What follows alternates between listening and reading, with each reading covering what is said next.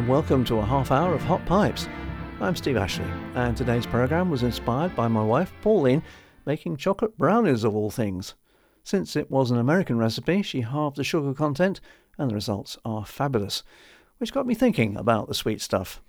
Here's Zach Frame, resident organist at Organ Piper Pizza in Greenfield, Wisconsin, with one of the better known sugary songs, A Spoonful of Sugar.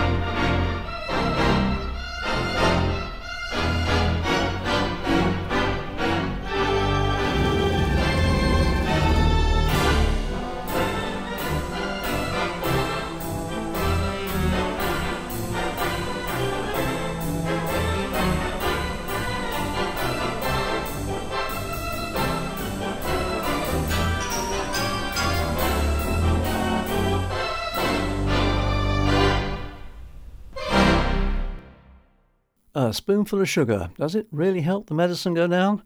Mary Poppins obviously thought so. In 1946, one of my favourite singer songwriters, Johnny Mercer, had a hit with a gently swinging song, My Sugar Is So Refined. Helen arranged the piece for the Wurlitzer in the Joseph Kearns, later Bob Carson residence studio in Hollywood, California, for a 1979 album release.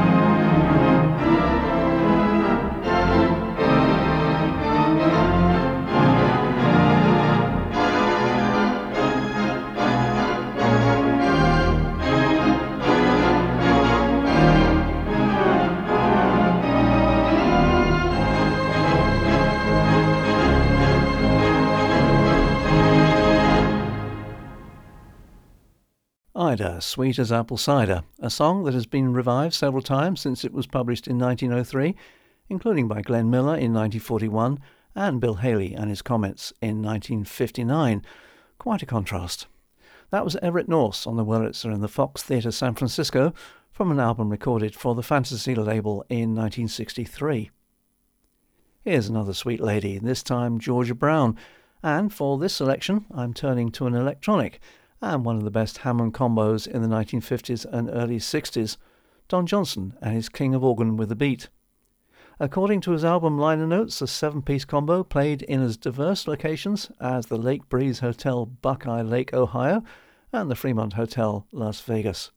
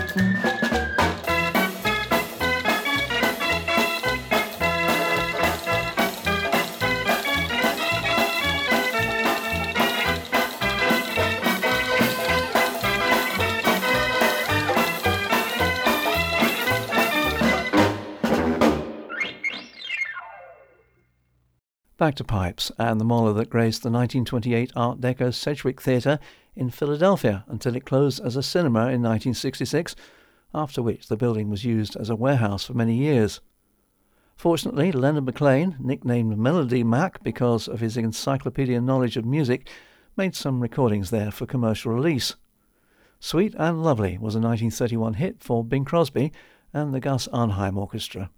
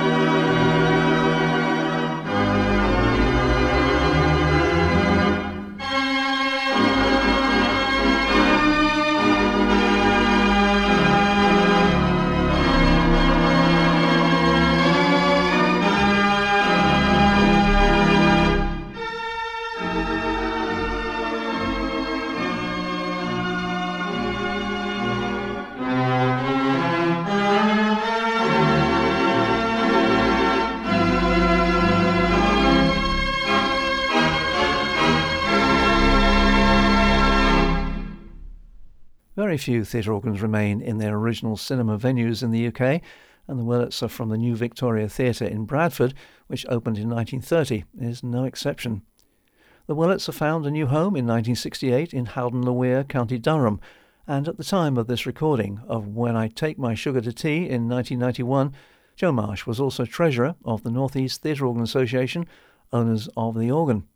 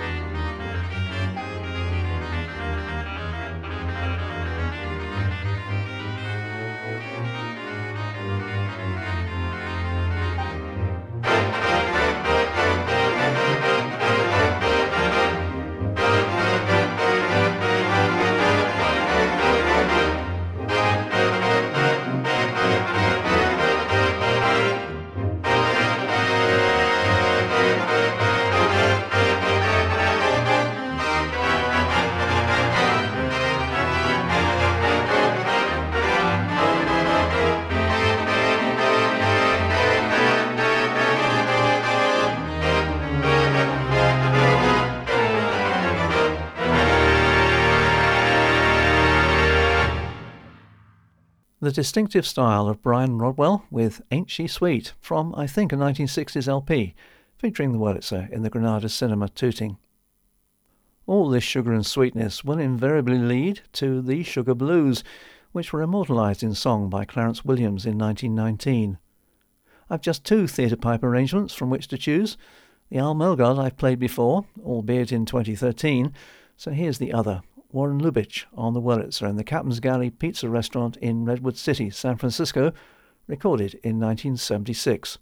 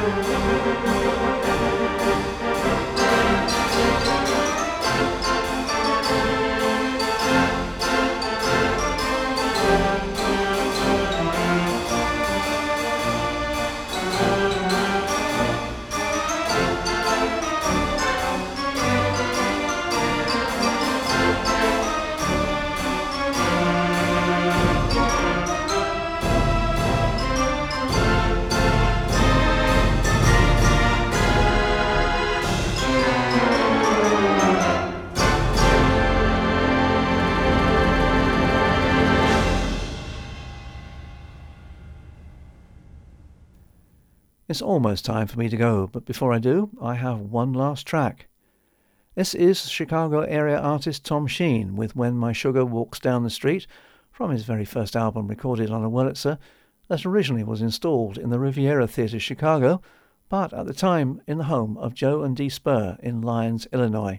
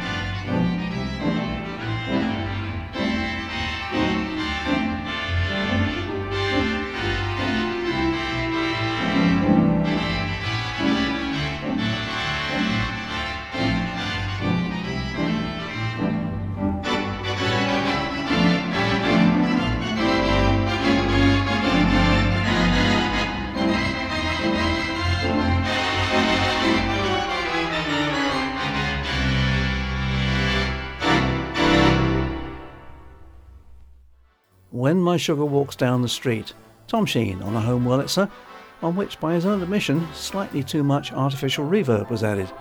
Well, it was his first release, and around 1960, when that was taped, studios didn't have the sophisticated digital reverb processors that we have today.